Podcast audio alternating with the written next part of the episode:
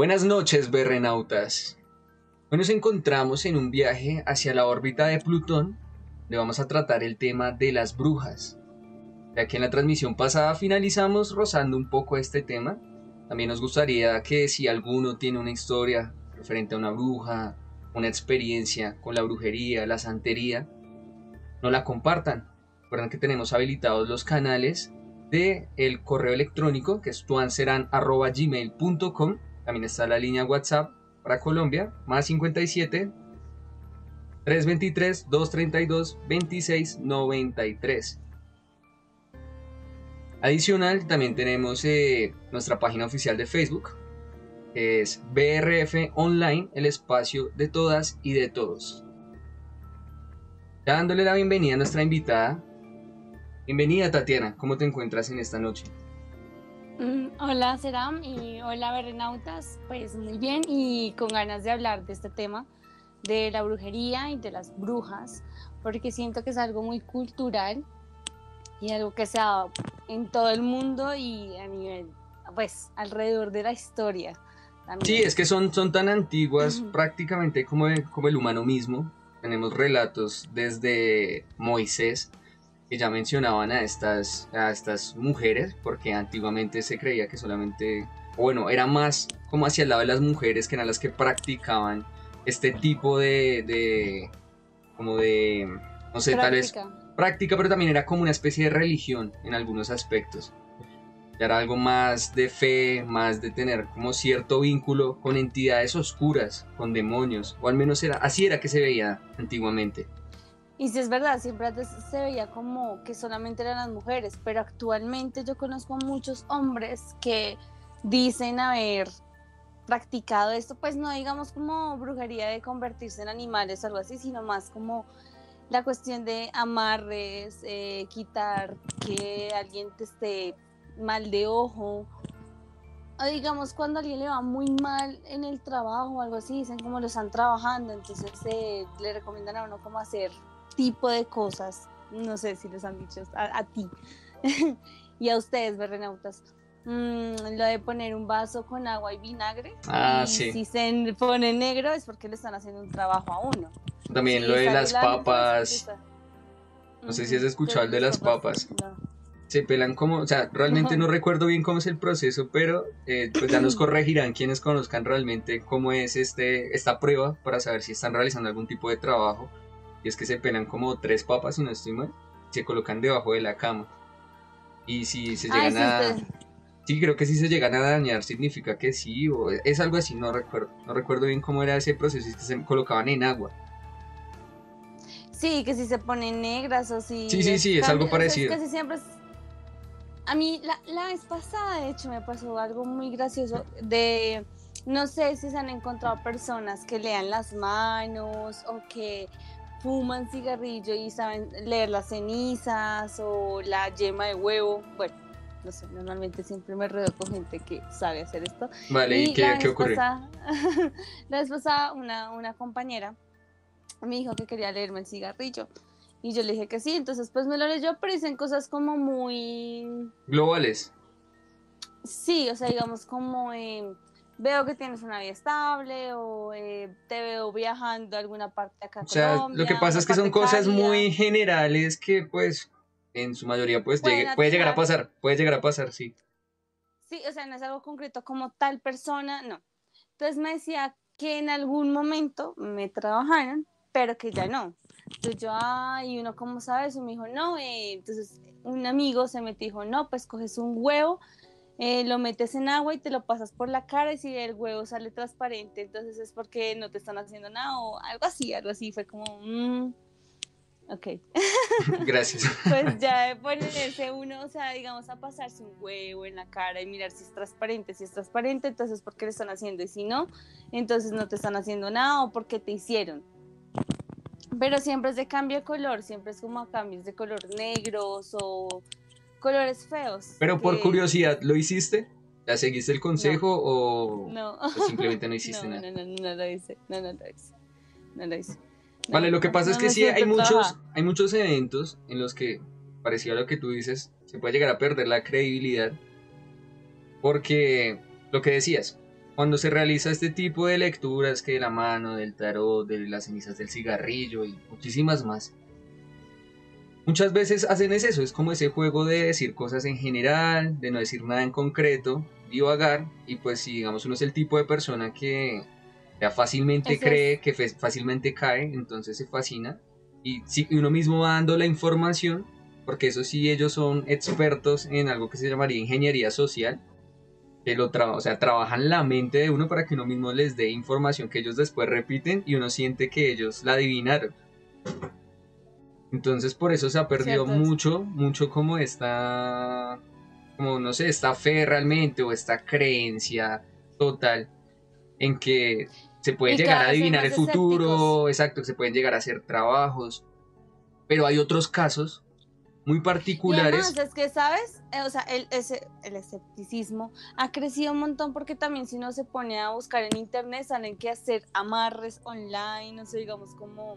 Ya se ha vuelto algo bueno, muy... sí, tan viral que Exacto. se supone que por medio de una plataforma uno pone el nombre de la persona, o no sé, X, no sé cómo se haga un amarre, pero digamos, ahorita estaba averiguando y me salían muchos cosas de cómo hacer un amarre y solamente piden velas, fotos y que uno prenda velas, que uno ponga la foto de la persona a la cual le quiere hacer el amarre. Entonces está el amarre de sexual, está el amarre de amor, o sea, el amor ya puro, que la persona está supremamente enamorada, comprometida solamente contigo.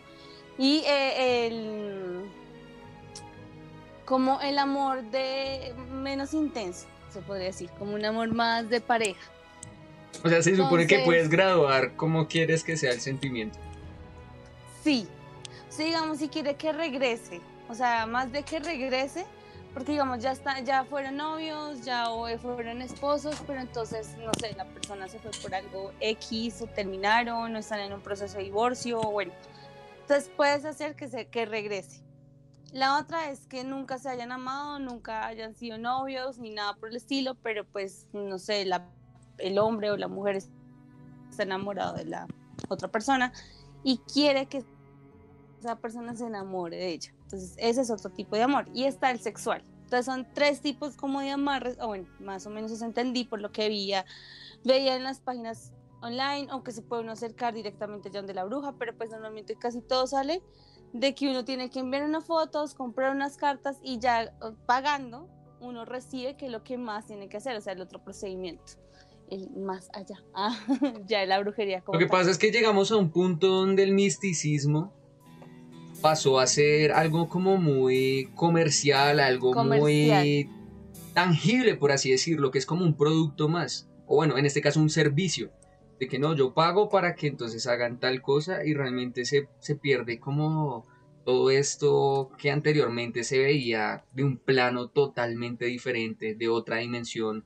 algo desconocido, que creo que por eso también es mucho el miedo y lo que ocurrió, por ejemplo, en, en Europa en la Edad Media, de que se llega al punto de cometer algo como lo fue la Inquisición en la Casa de Brujas, donde por cualquier cuestión se acusaba a una persona, principalmente mujer, y simplemente por esta acusación y si encontraban algo medianamente raro, ya la estaban sentenciando a muerte o a torturas y era justamente por todo este miedo que daba eh, como que estas personas se estaban vinculando con entidades demoníacas, entidades oscuras, para hacerle daño a otras personas.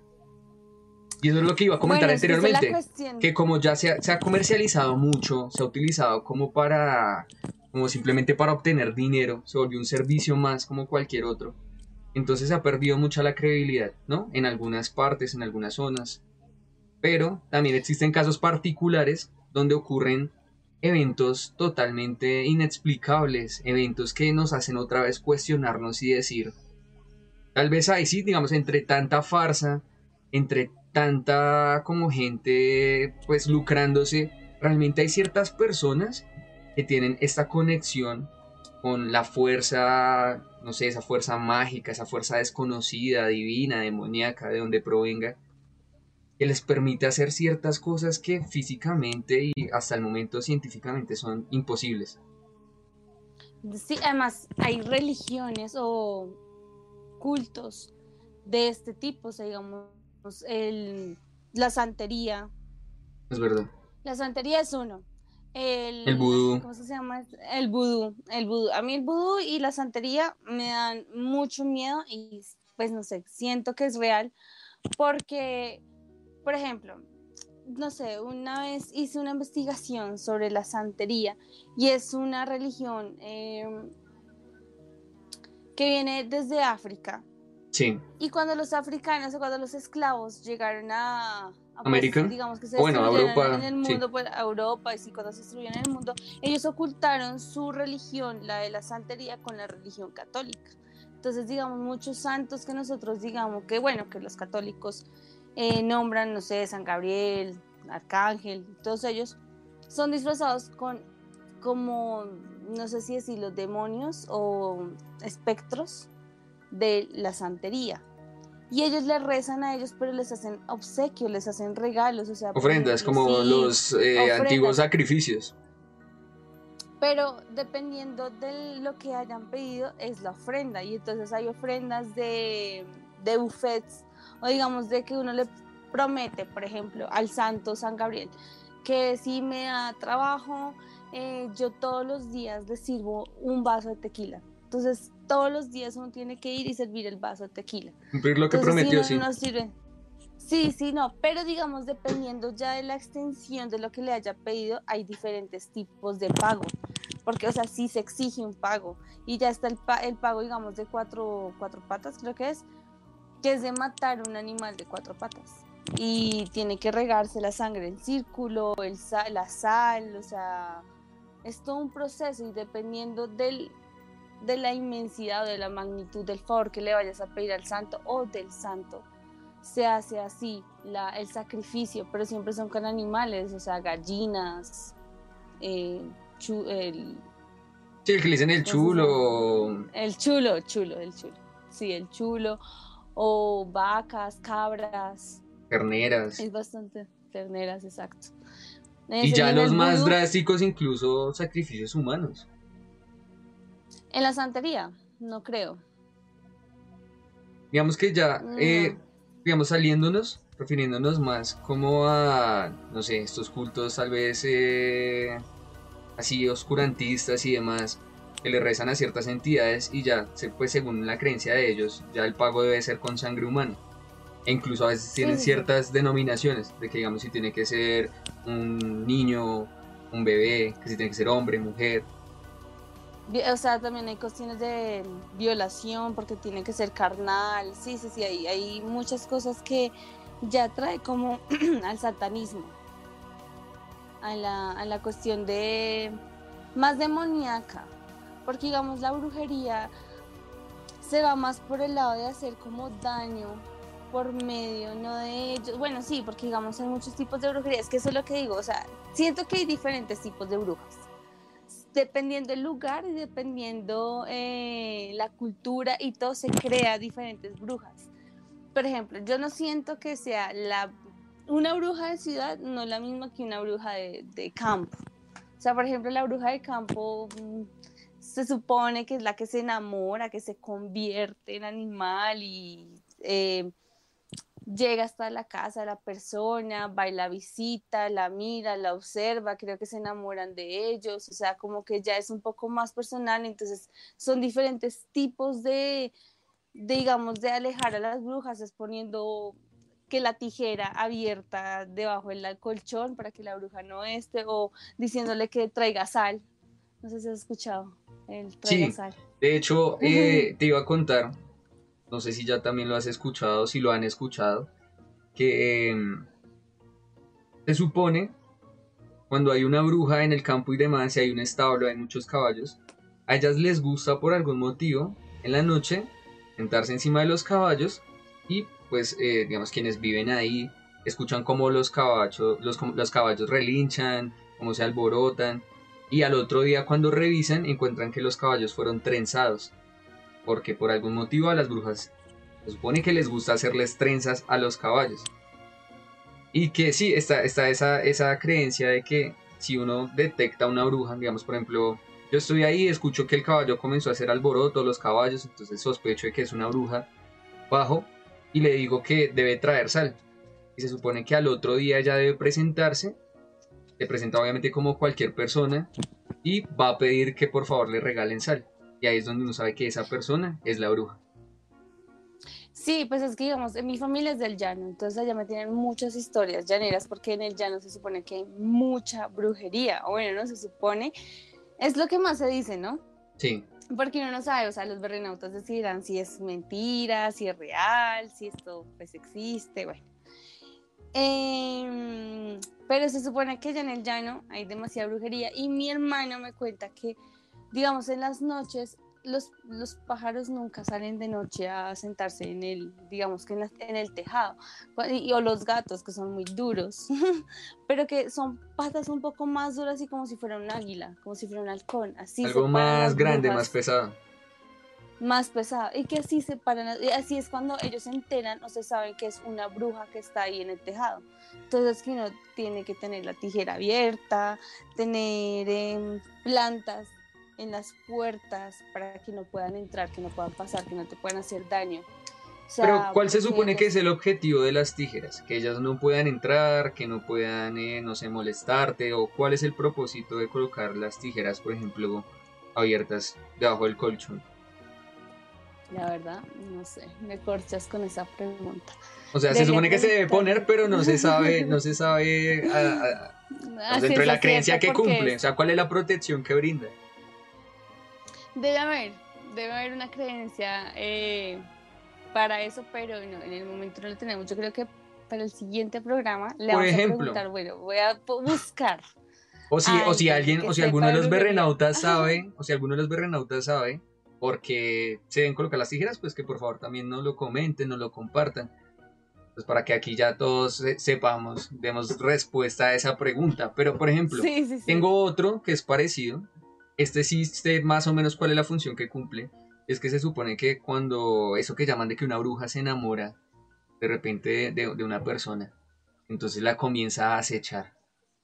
Se presenta las noches, a veces de repente aparecen eh, moretones, bueno, más bien como chupones en la espalda. Y entonces es porque una bruja se enamoró y lo está ahora como acosando. Es que para evitar eso, se colocan los calzoncillos o bueno, la ropa interior al revés sobre la manecilla de la puerta. Y se supone que ya con eso no pueden entrar. O sea que la función es como crear, la, función es como crear un campo de fuerza, por así decirlo. Evita que ellas pasen, si uno llega a hacer eso, de colocar la ropa interior al revés sobre la manecilla de la puerta. ¿Y qué tiene que ver con la ropa interior? O sea, ya si me comentas el por qué, no lo sé. Eso tampoco lo sé. ¿Por qué tiene que ser? Pero, o sea, esa es la creencia. Que se voltean la, ropa interior, o sea, coloca en la manecilla de la puerta y es un, es un, como un campo de fuerza, es algo que evita que ellas pasen. Ok, es que sí, hay muchos mitos sobre las brujas. O sea, el de que se transforman, el que van y te visitan. Además, existe algo de que se pueden desdoblar o sea, digamos, ellas pueden estar desde su casa, se desdoblan y por el mundo astral llegan hasta donde está uno y se pueden meter en los sueños o mirarlo y observarlo y llevárselo quizás porque cuando uno está como durmiendo es como más fácil que se desdoble. Entonces las brujas pueden hacer como el proceso, digamos, como de hacerle daño a uno, enfermarlo o de causarle alguna pesadilla, o sea, es, como las brujas traen no solamente la creencia del, de generar, digamos, que amor o, que hacerle daño a una persona, sino que ya ellas mismas lo hacen. Eso es lo que me refiero cuando digo que hay como diferentes tipos de brujas. En el campo creo que son las que están ahí que llegan y que se convierten en animales y acechan como a la presa o al quien quieran ir a mirar o no sé, digamos que alguien ya del, campo. Pero siento que las de ciudad son como más eh, hacer brujería un poco más externa, ¿no? Digamos como a leer las cartas, a leer el cigarrillo. Pero que te iba, yo te iba a preguntar, yo te iba a preguntar, digamos, tú personalmente, ¿Cómo crees realmente que sería una bruja? O sea, es esta bruja que vuela en una escoba, es esta bruja que puede realizar una metamorfosis, transformarse en un ave, o es esta bruja que, como decías, más bien se maneja en un plano astral, un plano más espiritual, donde puede llegar, visitar personas, hacer ciertas acciones? ¿O crees que las tres existen o que más bien es por un lado pues, diferente? Ah, yo creo que más que, que existen, sí, existen todas tipos de brujas. No tanto como que sean diferentes tipos de brujas, sino que hay personas que nacen con dones que digamos son diferentes o extraños para otras personas, dones sobrenaturales, o sea, digamos hay personas que solamente sienten y ven y son un poco más sensibles a la hora de ver algo paranormal, digamos un fantasma o algo así, pero no se mete ahí, simplemente es como que percibe un poco más fácil que otras personas algo que no lo tenemos presente todo el mundo. Pero como hay personas que nacen con un don de leer las cartas, de leer interpretar los sueños, interpretar los sueños, pero es como un don que se le da y siento que también esa persona es una bruja, o sea, pero no sé si es bruja blanca o negra, bueno, no sabría determinar, pero es una bruja.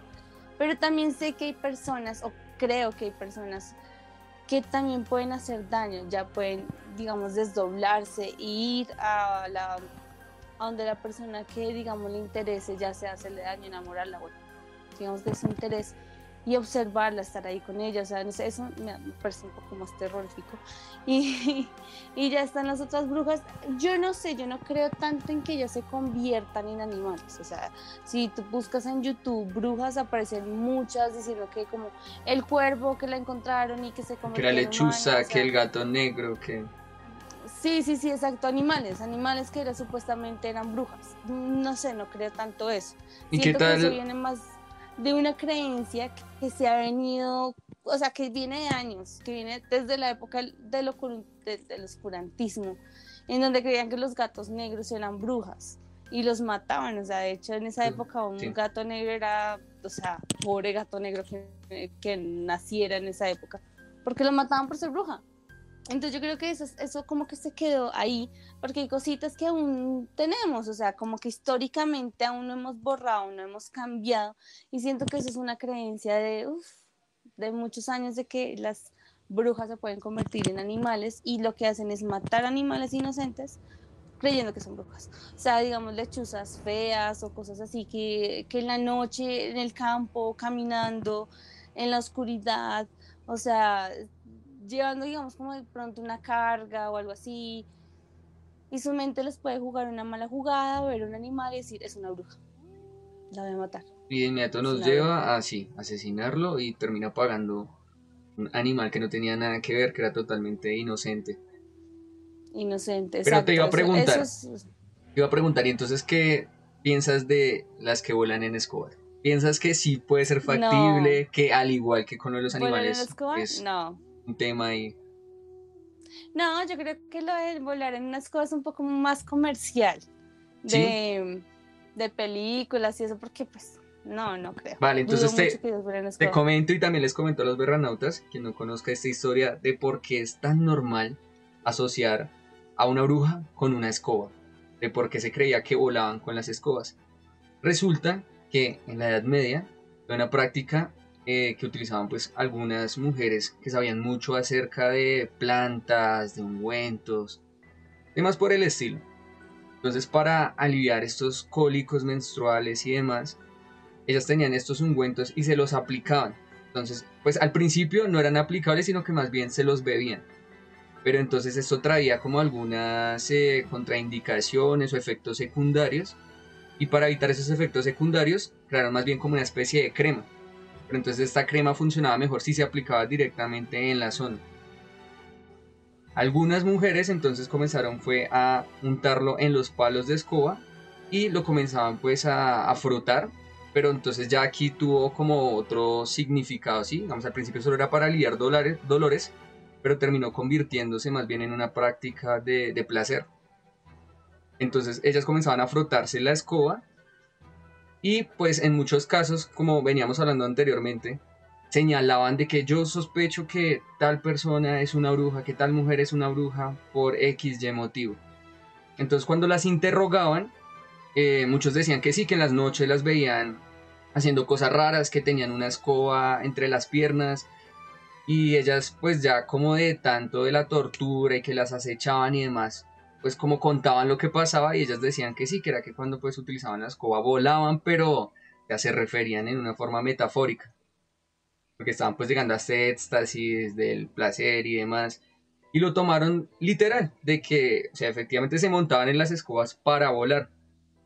Y desde ahí comenzó a crecer esta historia de que era que las brujas volaban en escobas. Y, ya muchos artistas comenzaron a representarlo. De hecho, Goya fue uno de los que más, a forma satírica, comenzó a crear, hizo toda una colección que se llama Los 80 Caprichos, si no estoy mal, donde justamente exhibe esto. Y de hecho, si tú miras esos cuadros, o si miran esos cuadros, van a ver que las brujas están desnudas, porque justamente él está haciendo alusión a eso.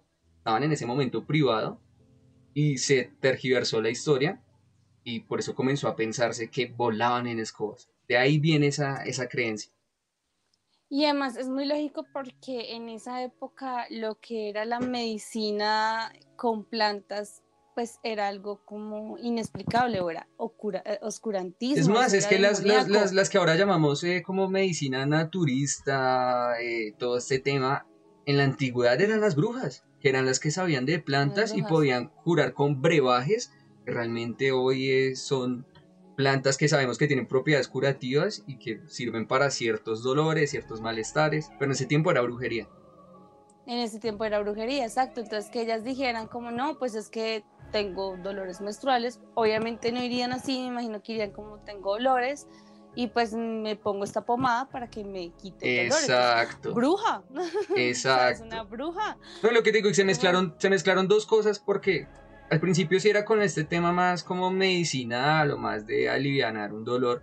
Luego se convirtió más en una práctica pues sexual, digamos que la exploración de la masturbación, y demás, exacto. Entonces ya se mete el tema sexual.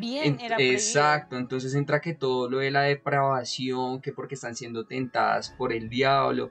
Es más, justamente lo que decíamos de que siempre se señalaba a la mujer, era por ese pensamiento machista en el que de hecho está tal cual escrito que los hombres decían que las mujeres eran las más propensas a ser tentadas por el diablo porque su voluntad, a diferencia de los hombres, era más débil. Que por eso eran más, o que eran presa fácil, prácticamente eso era lo que decían, y por eso era que habían más mujeres en todo el tema de la brujería que hombres. Pero esa era una cosa totalmente absurda y pues del pensamiento de la época. Sí, claro, y es que en esa época literal no, la mujer no podía hacer nada, o sea, si disfrutaban el acto sexual bruja, ¿por qué va a disfrutar? O sea, como así? ¿Sí? O que se está tocando, o que descubrió que una planta es medicinal, o que descubrió algo, o sea, cualquier cosa que fuera digamos, superior, ni siquiera, ni siquiera superior. No, algo que en el momento era inexplicable o tenía otra connotación inmediato era arrojado hacia, hacia el lado de, la brujería, de que era que estaba siendo tentada por, ya lo llamemos el diablo, un incubo, un sucubo, todas las todas las figuras que se comenzaron a, crear. ¿Y a ti te ha pasado algo con la brujería? Digamos, no sé, alguna vez te hicieron brujería o escuchaste que a tu familia le hicieron brujería o dijiste, yo lo hice. No, nada. Lo mandé a hacer. Nada, nada. Nada porque yo siempre he ido más hacia el lado del escepticismo, ¿sí? Has estado como en que, no sé, no lo veo como algo realmente probable, o bueno, más bien, no lo veía como algo probable, pero lo que decía anteriormente, y por eso lo decía, hay casos particulares en donde uno se queda pensando, se queda reflexionando y dice, tal vez, tal vez si exista algún tipo de energía que nosotros ahorita no comprendemos, lo podemos colocar en una categoría de que es algo demoníaco, de que es algo divino, pero tal vez es simplemente una energía que no comprendemos y de alguna forma, como decías, algunos, algunos humanos nacieron como con estos dones de poder sentirlo, de poder incluso como convocarlo, manejarlo para crear ciertos efectos. Y ahí es donde pues me empiezo como a, a cuestionar, comienzo a decir, tal vez es verdad, tal vez es muy poco, pero es real. Y referente a lo que me decías, a mí en particular no no me ha pasado ningún evento, pero sí eh, en la familia eh, hubo un caso que fue muy fuerte y en este caso no fue una bruja, sino fue como una especie de, no sé si llamarlo brujo, no sé si realmente él mismo se concebiría así, o sea, en el momento... Hechicero. Sí, no, tal, tal vez no era tan allá, más era como hacia el lado como de las prácticas satánicas. Harry Potter. Sí, es que era más como hacia el lado, más como satánico, más como de que él hacía vudú. Creo que más que todo era como hacia el lado del vudú. sacerdote, algo así? Sí, creo que no era tanto como... Sí, creo que no era tanto como a lo, a los satánicos, sino como que se había metido mucho era al vudú, ya que recuerdo. Entonces, más o menos la historia es así. Yo era muy niño y eh, en la casa que yo vivía en el primer piso vivía esta persona. Y esta persona entonces eh, le, les gustaba mucho que escuchara así pues black metal y demás. O sea, como el típico estereotipo, ¿no? Yo también escucho algunas bandas de black, pero o sea, eso no tiene nada que ver, pero bueno él como que cumplía ese estereotipo a la perfección, entonces que era el joven extraño que se la pasaba escuchando lo que llaman los adultos mayores, la música satánica, exacto. Hasta ahí como que normal. Pero ¿qué pasa? Pasa que él tuvo pues como una especie de relación, una familiar mía, y esa relación se fracturó, se rompió. Después de que se rompió, eh, comenzaron a pasar las cosas. Entonces a ella comenzó a entrarle como sentimientos de tristeza, como si le estuviera dando depresión. Se veía recaída, como que ya no se animaba con nada. Entonces como que hasta aquí uno dice, bueno, pueden ser muchísimas cosas.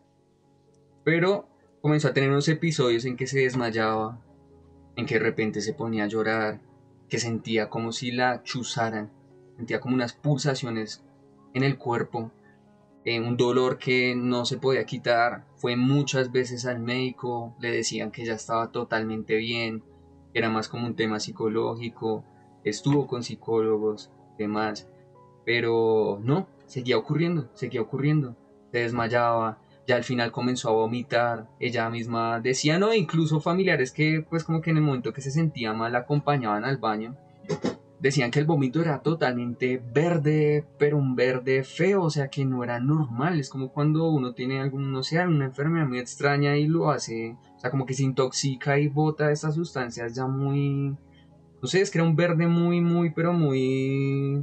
Intenso. No, y, o sea, no era, no era normal, no era normal. Entonces todos entraron en estado de alarma, comenzaron a seguir pues visitando al médico y demás, pero no, los médicos no hallaban absolutamente nada. O sea, ella sí en, niveles, digamos, de medicina se supone que estaba bien. No había una explicación concreta a qué era lo que le estaba ocurriendo. Entonces, eh, así pasó, así pasó y ella seguía con estos episodios. Un día, eh, el hermano de ella hablaba de vez en cuando, así como normal, frecuente, con este joven que vivía en el primer piso. Y así como entre charla y charla, lo invitó a entrar al apartamento. Cuando entró al apartamento, descubrió que todo lo tenía tapado, totalmente como oscuro.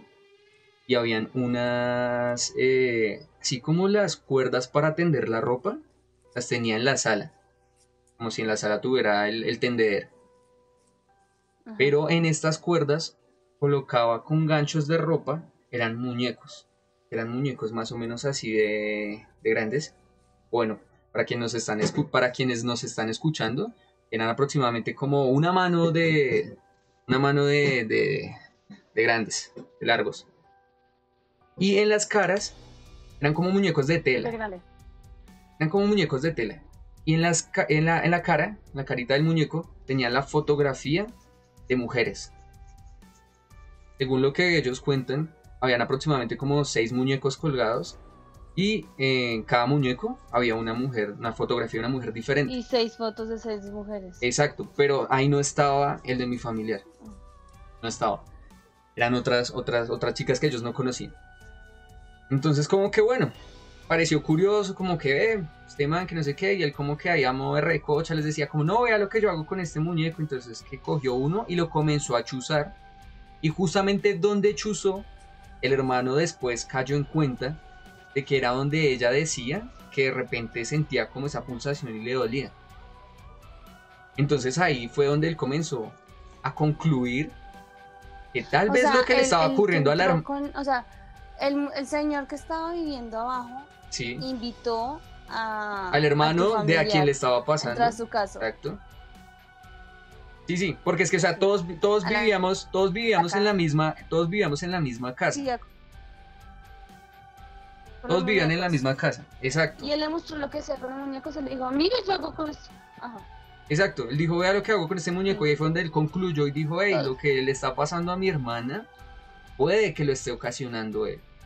Pero no, Sí, y, no es como muy raro que, digamos, el, el brujo, el este, no sería muy sospechoso que le mostrara a un familiar o no sabía que era familiar. No, claro que sabía, pero pues, claro que sabía, pero por algún motivo ese día lo dejó entrar y le mostró como lo que hacía. Tal vez porque yo creo que él, él ignoró o no llegó a pensar que fuera a relacionar lo que estaba haciendo ahí con lo que le estaba pasando a la hermana. Esa es la explicación que yo encuentro. Que... no, que, o sea, que él no pensó que, lo lograra relacionar. Exacto, él no pensó que lo lograra relacionar porque, o sea, ahí no tenía nada directamente que dijera, ay, vea, yo, yo estoy haciendo esto. Entonces, por eso fue que lo invitó a pasar, él cayó en cuenta y de, pues de inmediato él subió y le comentó pues tanto a la mamá como a la hermana ahí, sabe que yo más o menos o yo creo que ya sé qué es lo que a usted le está pasando. Entonces de inmediato ya recurrieron a la iglesia, hablaron con el padre que qué podían hacer, si no estoy mal vino como un bisobispo o algo así, y él comenzó a hacerle pues como la limpieza y él, él sí como que les dijo, tenemos que buscar porque...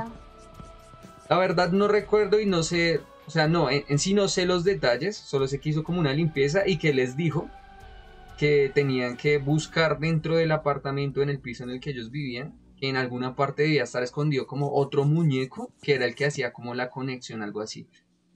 Y comenzaron a requisar todo, todo, todo y efectivamente dentro de una matera, una planta que tenían ahí, estaba enterrado el muñeco. Entonces que ahí el padre hizo algo con ese muñeco y bueno, ya le dijo a mi prima que tenía que hacer ciertas cosas. Y ya cuando pasó todo esto, ya cuando pasó todo esto, ¿qué hace, digamos? Lo que pasa es que esos ya son especialistas en el tema y ya cuando pasó todo esto, entonces la mamá de ella no, bajó. Sí, claro, pero digamos, si uno llega a encontrarse un muñeco en la casa y uno lo bota, ¿pierde el mismo efecto que si estuviera en la casa? No, creo que, le, creo que le tienen que... Creo que de ah. cierta forma le tienen que hacer algo, le tienen que hacer algo especial como para quitarle lo que sea que, que tenga. El caso es que, el caso es que pues ya después, claro, la mamá de ella que en sí era la dueña de la casa, lo sacó le dijo que obviamente que se fuera y demás, él se fue y muchos años después regresó y eh, vino y aceptó que sí, que él era el que había hecho todo y pidió disculpas. Obviamente pues no, no, no lo perdonaron y se volvió a ir y pues jamás se volvió a saber nada de él. Pero él sí después volvió y confirmó que él era el que le estaba causando. Y pues lo curioso es que después de que se hizo toda esta limpieza y que él se fue y demás, eh, a ella no le volvió a ocurrir. O sea, continuó como si... No, nada. Sí, fue un episodio y pasó, después de que ocurrió todo esto pasó. Entonces, eh, ese tipo de cosas son los que, como te decía, como les decía, nos dejan pensando que sí pueden existir estas fuerzas y que sí hay personas que pueden llegar a manipularlo, tanto con malas intenciones como con buenas. Sí, además es que, bueno, existe mucho también lo de el mal de ojo, o bueno, yo sí creo mucho en esas cosas como, no tanto, bueno, no tanto lo del mal de ojo que si alguien te mira mal y esto, que las palabras tienen poder y esas cosas por eso no tienen que ver tanto con la brujería, pero sí creo mucho en eso las cosas del vudú o que digamos si alguien te quiere hacer algo malo y va donde una persona y dice como venga yo le pago, pero usted haga que esa persona digamos no sé, eh, se estanque en la vida, entonces que si está en la universidad ya no pueda seguir estudiando y no pueda conseguir trabajo para poder seguir estudiando.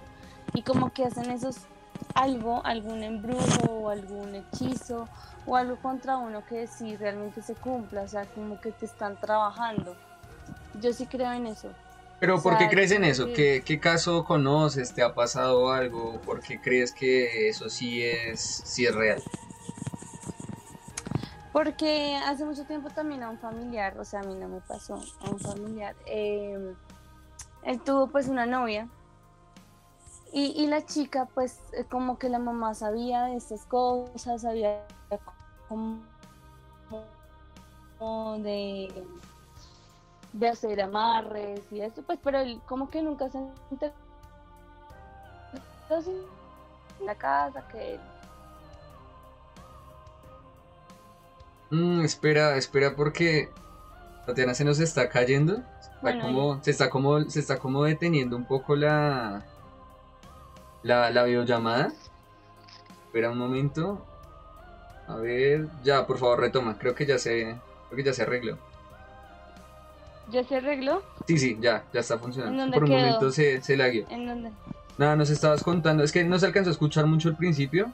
Entonces, por favor, vuelve a, iniciar. O sea, que una familiar le pasó. A un familiar, eh, sí. Él tenía una novia y la novia, la mamá sabía cómo hacer de estas cosas, de, pues, leer las cartas y y él pues normal se enteró, pero pues no, no le dio miedo ni, ni pensó nada malo. Entonces que pues una vez fue y la mamá le leyó las cartas, como que pues le averiguaron muchas cosas y nada. El caso es que ellos terminaron y él empezó a sentir cosas muy extrañas después de terminar. Él sentía que lo observaban, que le empezaron a pasar cosas malas, se quedó sin empleo, no le funcionaba nada lo que hacía.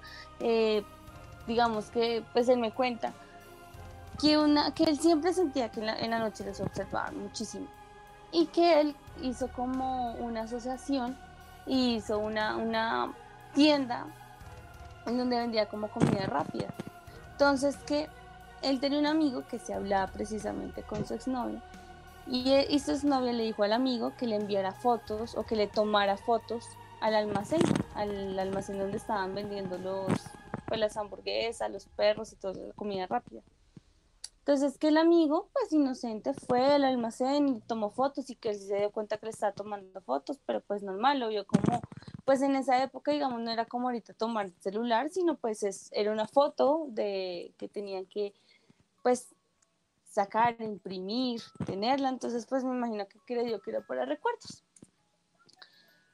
El caso es que él entregó las fotos a la exnovia y días después, sea, como al día siguiente, eh, de que él entregó las fotos, todas las cosas se, encontraban podridas, con babosas, o sea, súper feas y que pues él se asustó un montón porque vio todo podrido, todo podrido y pues cuando le preguntaban era por qué le había entregado las fotos a ella. Entonces pues digamos ahí se asustaron y como que fue el primer indicio.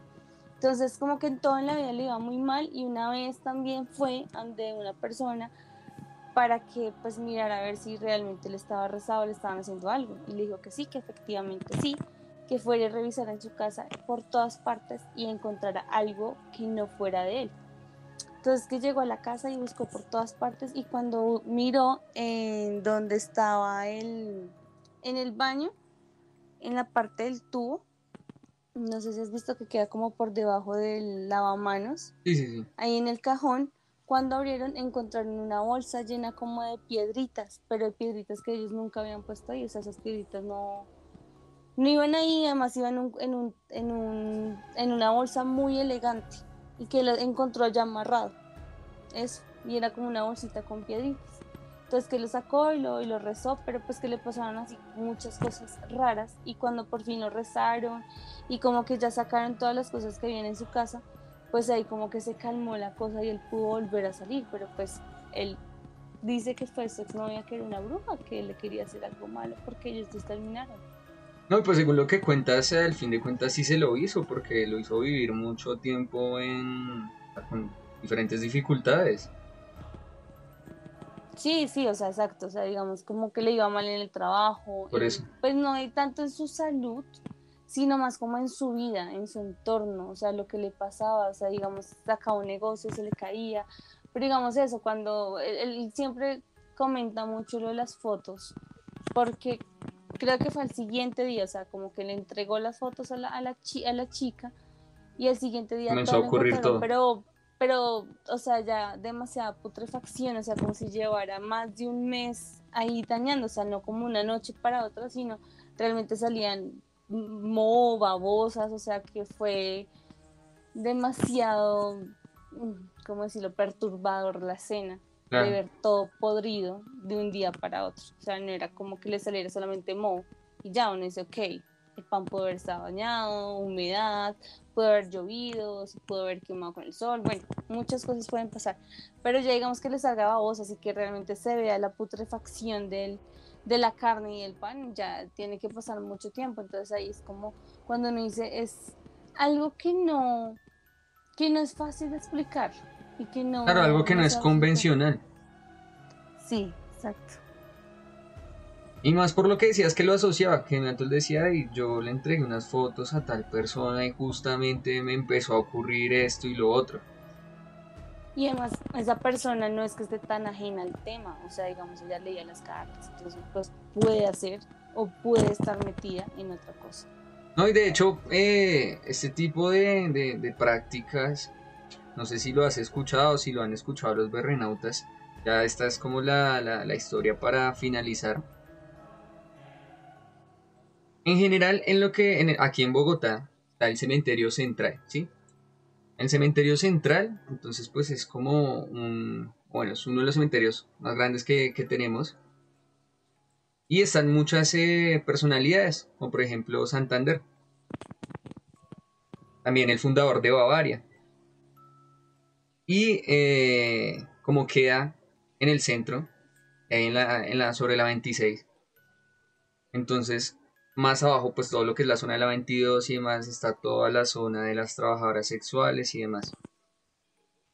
Se dice, o bueno, no se dice, sino realmente se sabe, que muchas de ellas se dirigen al cementerio central a hacer este tipo de... Es muy parecido, tanto a lo que cuentas ahorita de que se cogen como una bolsita y se llena de, de piedras o cosas y se entregan y tiene mucha relación con lo que contabas al principio de que se hace como una promesa con las entidades. No, no, no, se hace como una promesa con las entidades de que yo necesito cierto favor y a cambio yo voy a hacer esto o voy a entregar esto.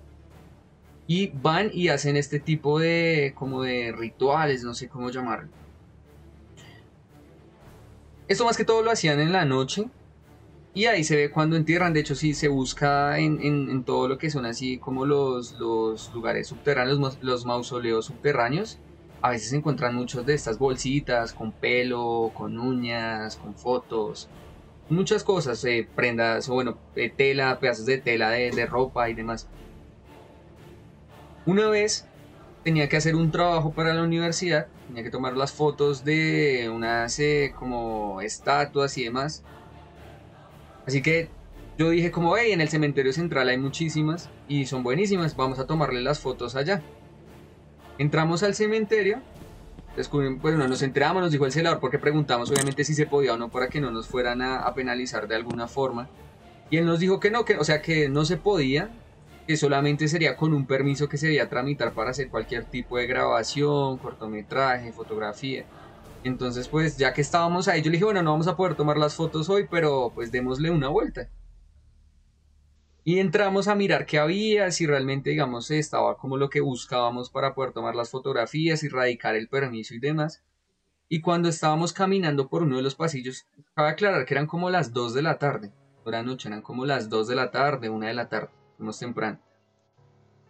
Cuando íbamos caminando, estaba pues, obviamente fue entre semana, estaba totalmente vacío y en ese, en ese trayecto iba ahí cuando comenzó a oler a marihuana. Entonces yo le dije a él como, uy, vamos con cuidado porque esto al fin de cuentas dentro es como si estuviéramos en una calle. De aquí fácilmente puede llegar alguien, nos puede robar, nos puede hacer cualquier cosa y no va a pasar nada. Incluso es peor que la calle porque estamos. Exacto, y es peor que un, es peor que en un callejón porque al fin de cuentas estábamos ahí prácticamente solos, o sea, rodeados de, lápidas. y el sector, el Exacto. sector tan peligroso adentro. Entra mucha gente y uno Exacto, y que cualquier persona realmente no hay un filtro de que tal persona puede entrar que solo puede entrar gente que tenga ahí familiares. No, cualquier persona simplemente llega ahí, presenta la identificación y entra pero realmente no hay como un registro o algo así. O no al menos uno no rígido. O al menos no uno rígido. Sí, exacto. exacto. Entonces, cuando comenzó a oler a marihuana y demás, yo le dije, cuidado porque no sabemos a quién nos podemos topar, ¿no? efectivamente ya cuando estábamos dando la curva, porque, o sea, hagan de cuenta que era un pasillo larguísimo de puras tumbas, y ese pasillo de repente tenía una curva, giraba hacia la izquierda, entonces nosotros íbamos caminando, y ya cuando giramos, al fondo vimos efectivamente había una persona, y estaba ahí sentada y era la que estaba fumando. Entonces yo le dije, bueno, está solo, pues aquí estamos los dos, no creo que, que vaya a pasar nada, ¿no? Yo le dije, no, sigamos caminando, sigamos caminando, sigamos para adelante. Entre más nos acercábamos, de repente el olor de la marihuana comenzó a camuflarse por un olor más como a madera quemada, si fuera una especie de, de, de fogata. Entonces yo le dije, hey, porque ahora está oliendo como madera quemada, raro. Y mirábamos, pero no veíamos como humo en ninguna parte. Dijimos, bueno, puede ser afuera en, en la avenida, que como ahí también en esas zonas hacen a veces fogatas, pues los habitantes de calle para darse en calor. Entonces dijimos, bueno, puede ser. Seguimos caminando y ya cuando estábamos muy cerca de este sujeto que estaba ahí sentado fumando, primero nos llamó la atención que él nos, nos ignoró totalmente. O sea, el man estaba mirando, o sea, haz de cuenta que, bueno, hagan de cuenta que estábamos así parados de frente. Él estaba, era así en sentido lateral, mirando hacia algún punto a la izquierda.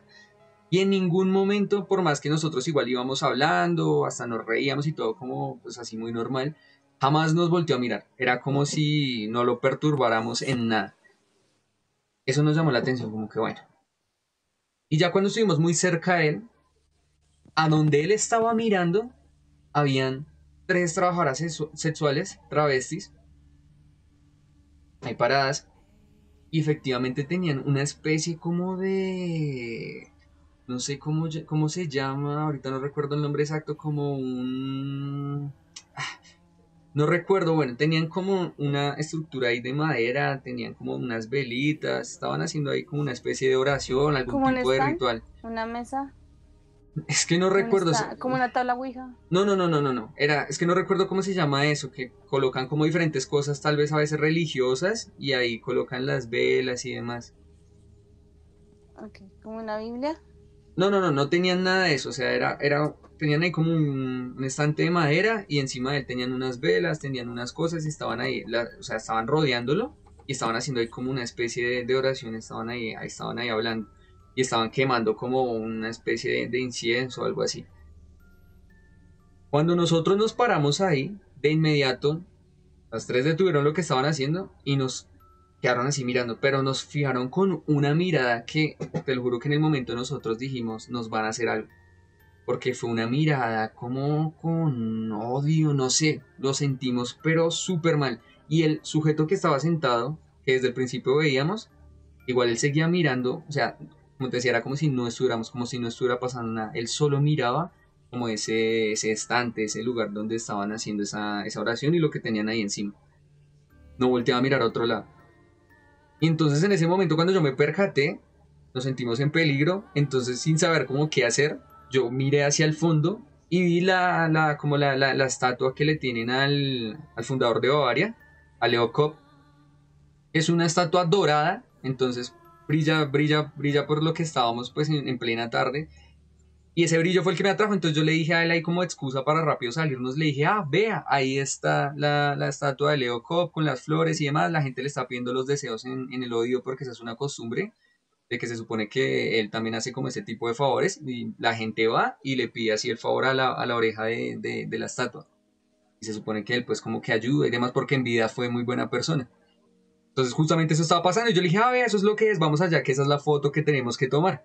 Y él me dijo, ah, sí, vamos, y rápido cruzamos. Ellos de una se quedaron mirándonos. El otro tipo que estaba ahí sentado, no, solamente esta vez es que estaban ahí. Solamente era. Eh, Exacto, se quedaron mirándonos totalmente, sentíamos esa vibra súper pesada. Rápido nos corrimos hacia allá y nos fuimos como con una familia que estaba ahí.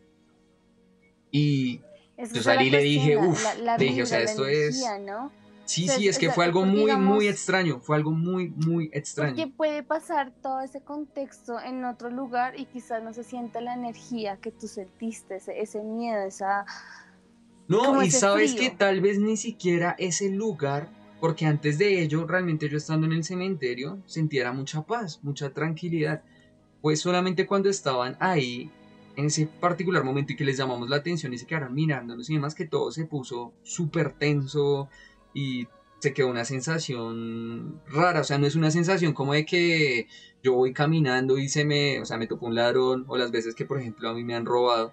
No fue esa sensación que era una sensación totalmente diferente.